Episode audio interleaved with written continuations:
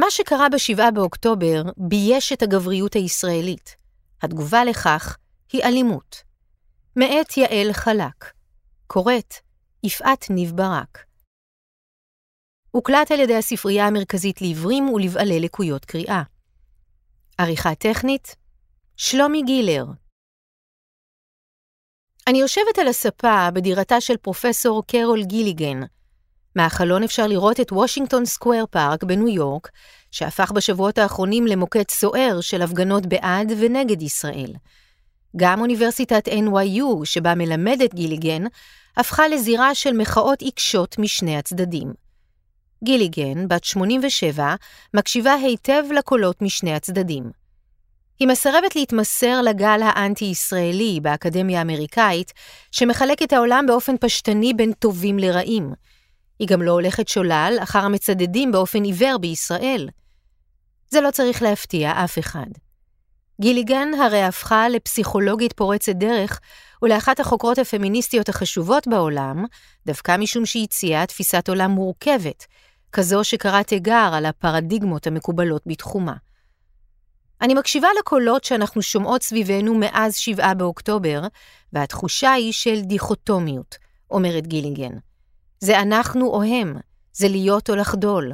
זו תקופה שבה תפיסה מורכבת סופגת ביקורת קשה.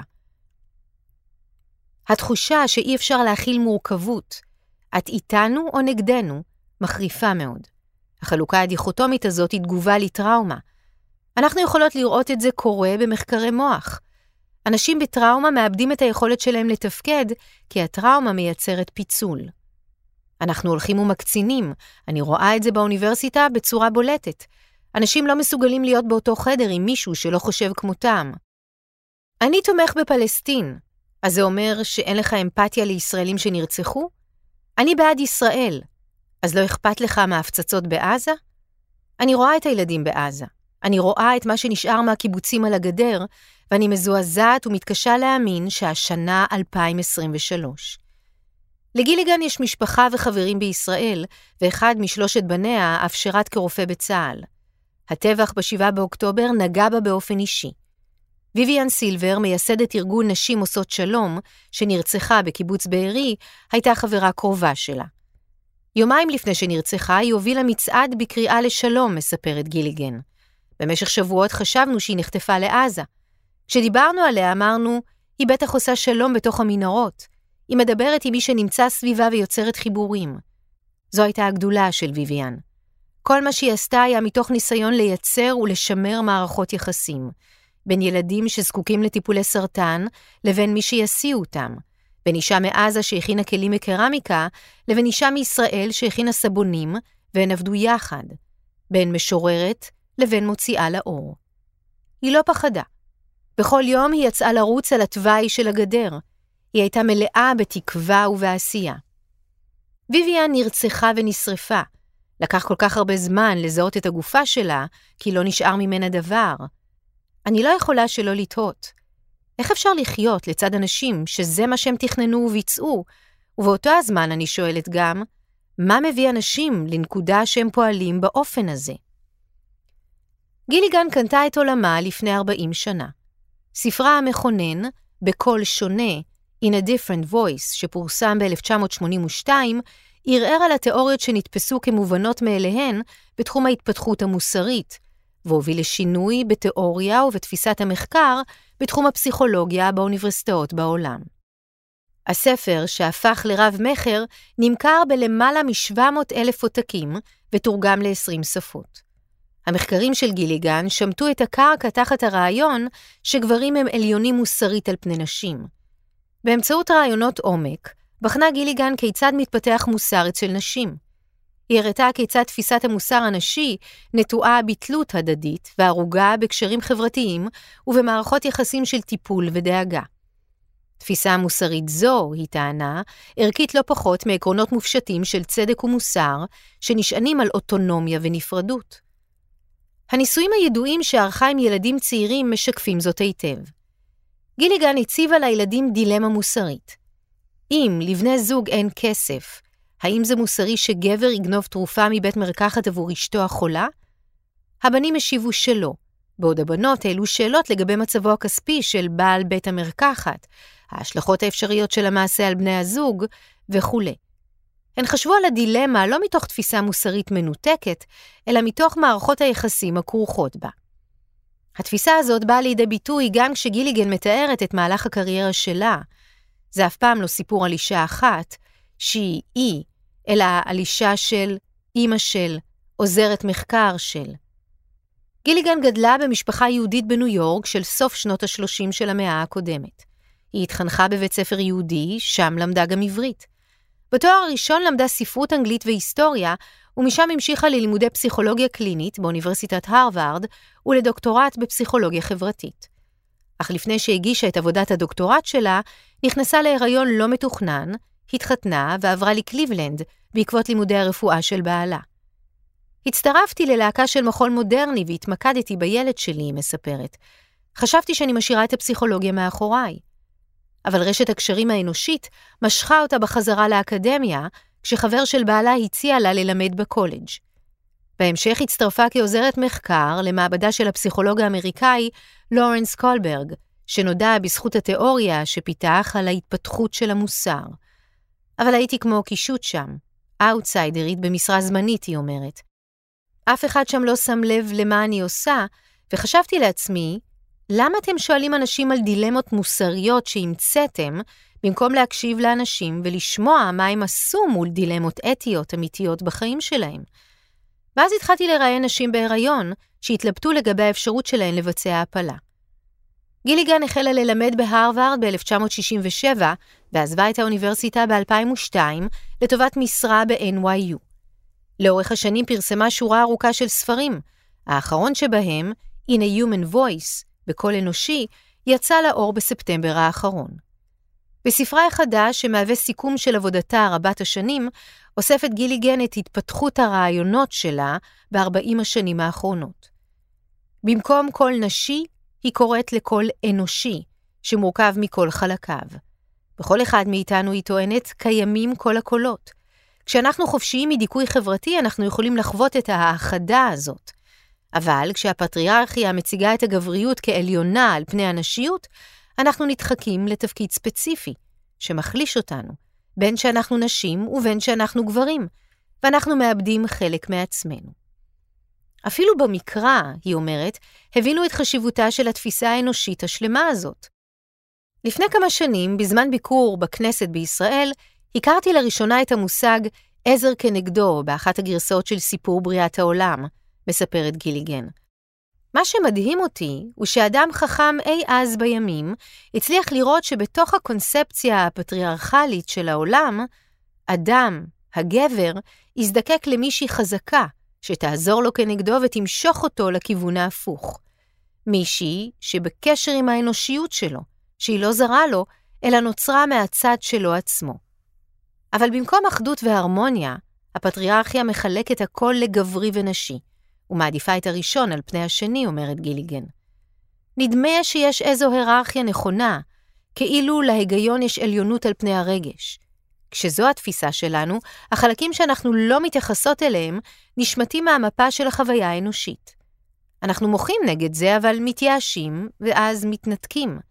זה מה שקורה לנשים וגברים צעירים שמנסים למלא את התפקידים המסורתיים שלהם בצורה שמנתקת אותם מעצמם, וכתוצאה מכך, מאחרים. הרעיון הבסיסי הזה, היא אומרת, נוגע עמוקות למה שקורה היום בישראל ובעזה. נשים מרגישות את מה שקורה, אבל הן לא מדברות בשולחנות מקבלי ההחלטות. גברים אומרים כל הזמן מה צריך לעשות, אבל הם לא מתחברים לרגש. אם מישהו מחובר לרגש שלו, את חושבת שהוא יכול להיכנס לקיבוץ ולרצוח אזרחים, ילדים, זקנים, גברים ונשים? אם מישהו מחובר לרגש שלו, הוא יכול לרצות שיפציצו את עזה במטרה לשטח אותה ולא ישאירו בה אבן על אבן? מה שקרה ב-7 באוקטובר בייש את הגבריות הישראלית, אומרת גיליגן, את דימוי החלוצים, את הצבא הישראלי החזק. זו הייתה השפלה פומבית, והתגובה על הבושה היא אלימות. נשים מזהות את זה. כשהגבריות נמצאת על הכף ועומדת למבחן, נשים מורידות פרופיל, חוזרות לתפקידים המסורתיים ומנסות להגן על הילדים. בספר שלך את מתייחסת לאידיאל הגברי והנשי, החייל והאימא, שמוכנים להקריב את חייהם למען אחרים. כדי להיות גבר אולטימטיבי, אתה צריך להיות חייל, להיות מוכן להיהרג, להקריב את חייך, וחיילים זוכים לכבוד ולהערכה. אמא צריכה לבלות את החיים שלה כשהיא דואגת לילדים, אלה שיגדלו להיות חיילים ויוקרבו. איזו מין תרבות זו, שבה אנחנו מהללים את הנכונות הזאת להקריב את החיים שלך או של הילד שלך. אנחנו רואות את זה כבר בסיפור אברהם, שנדרש להקריב את הבן שלו כביטוי לנאמנות שלו לאלוהים. ובמציאות חיינו, דור של גברים מבוגרים שולחים גברים צעירים להקריב את עצמם, בזמן שאנשים עומדות מהצד וצופות בזה קורה. היית חושבת שאם את מקדישה את חייך לטפח את החיים האלה, את לא רוצה לראות אותם נגמרים.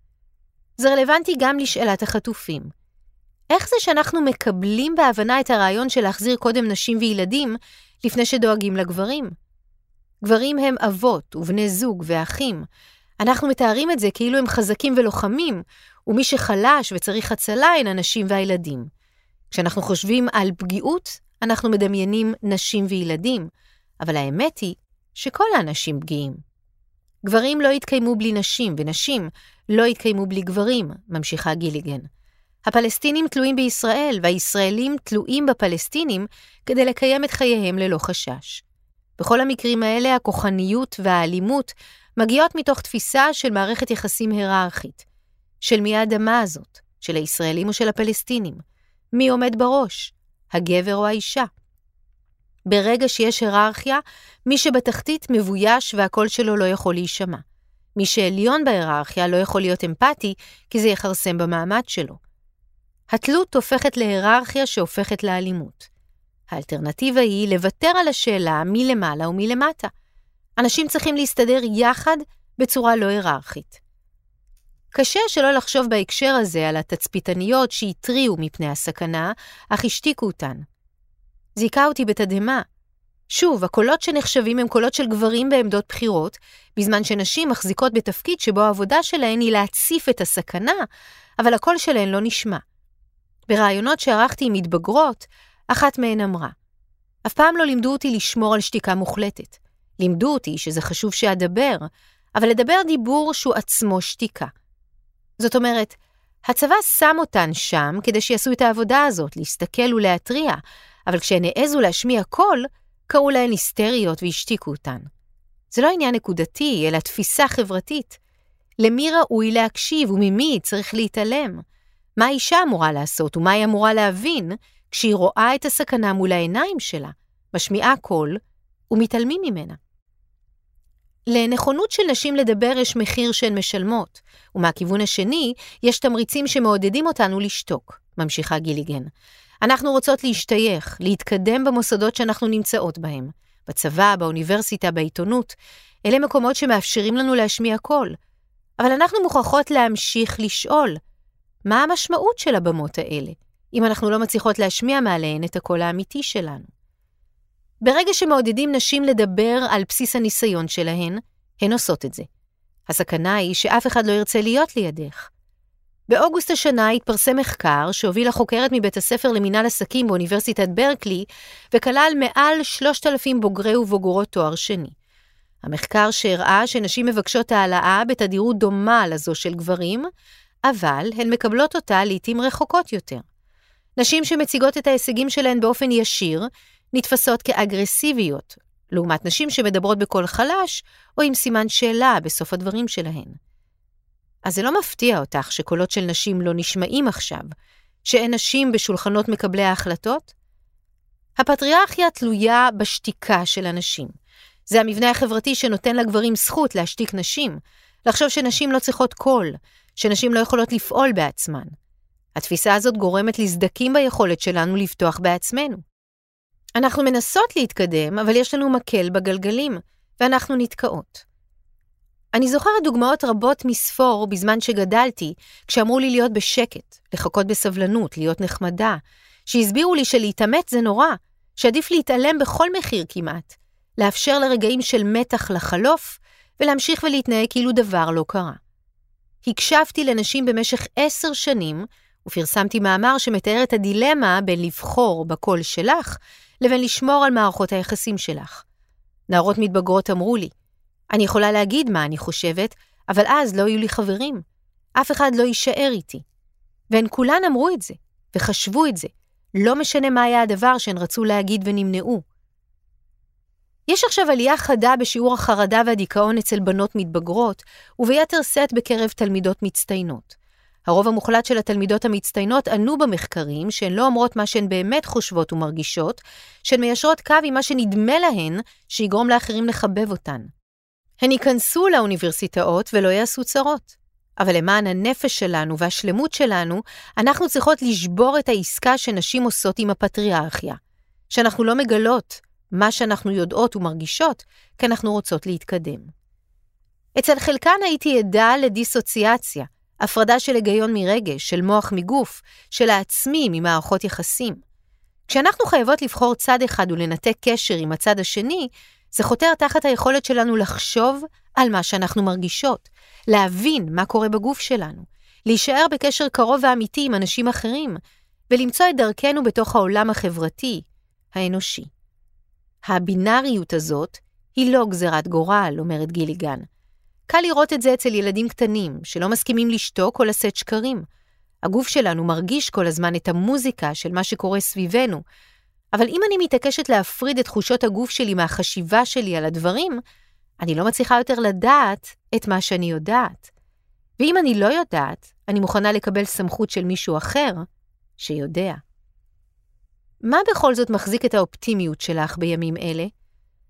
במהלך כל שנות המחקר שלי גיליתי את מפת הדרכים שתשוב להפוך אותנו לאנשים שלמים, כאלה שמשמיעים את הקול שלהם. הבנתי את המכניזם. איך זה קורה? כולנו מתחילים את החיים שלנו עם קול ועם רצון לתקשר אותו עם אנשים אחרים. בגיל ההתבגרות נשים נסוגות לעמדה של אני לא יודעת, וגברים נאחזים בתפיסה של לא אכפת לי. זה חותר תחת היכולת שלנו לדעת את החוויות שלנו, לחשוב עליהן, להרגיש אותן במלואן. אנחנו לא צריכים לתת לאנשים את הקול שלהם, יש להם אותו, הוא שלהם מאז שהם נולדו. השאלה היא, איך אנחנו מאבדות את היכולת הזאת? זה שינוי הפרדיגמה הנדרש. יש לנו מפה. ומעבר לזה, הדברים שקורים עכשיו איומים כל כך, שאני מוכרחה להאמין שמשהו חדש חייב לקרות. מה שעשינו עד עכשיו לא עבד. במקום להמשיך לחזור על זה שוב ויותר חזק, יש רגע כזה, כמו בפסיכותרפיה, כשאתה רואה שזה לא חייב להיות ככה, שיש עוד דרכים. אי אפשר לחזור על מה שעשינו, כי זה מה שהוביל אותנו לכאן. אנחנו צריכים ללמוד איך לעצור מול התגובה האוטומטית של האלימות, ולזכור, יש דרכים אחרות להגיב. אנחנו צריכים לוותר על הצורך הנואש להדגים את העליונות שלנו. אם לא נלמד איך לעשות את זה, נהרוס את כדור הארץ ונחריב את האנושות עם נשק גרעיני. כדאי שנבין איך לפעול יחד לפני שזה קורה.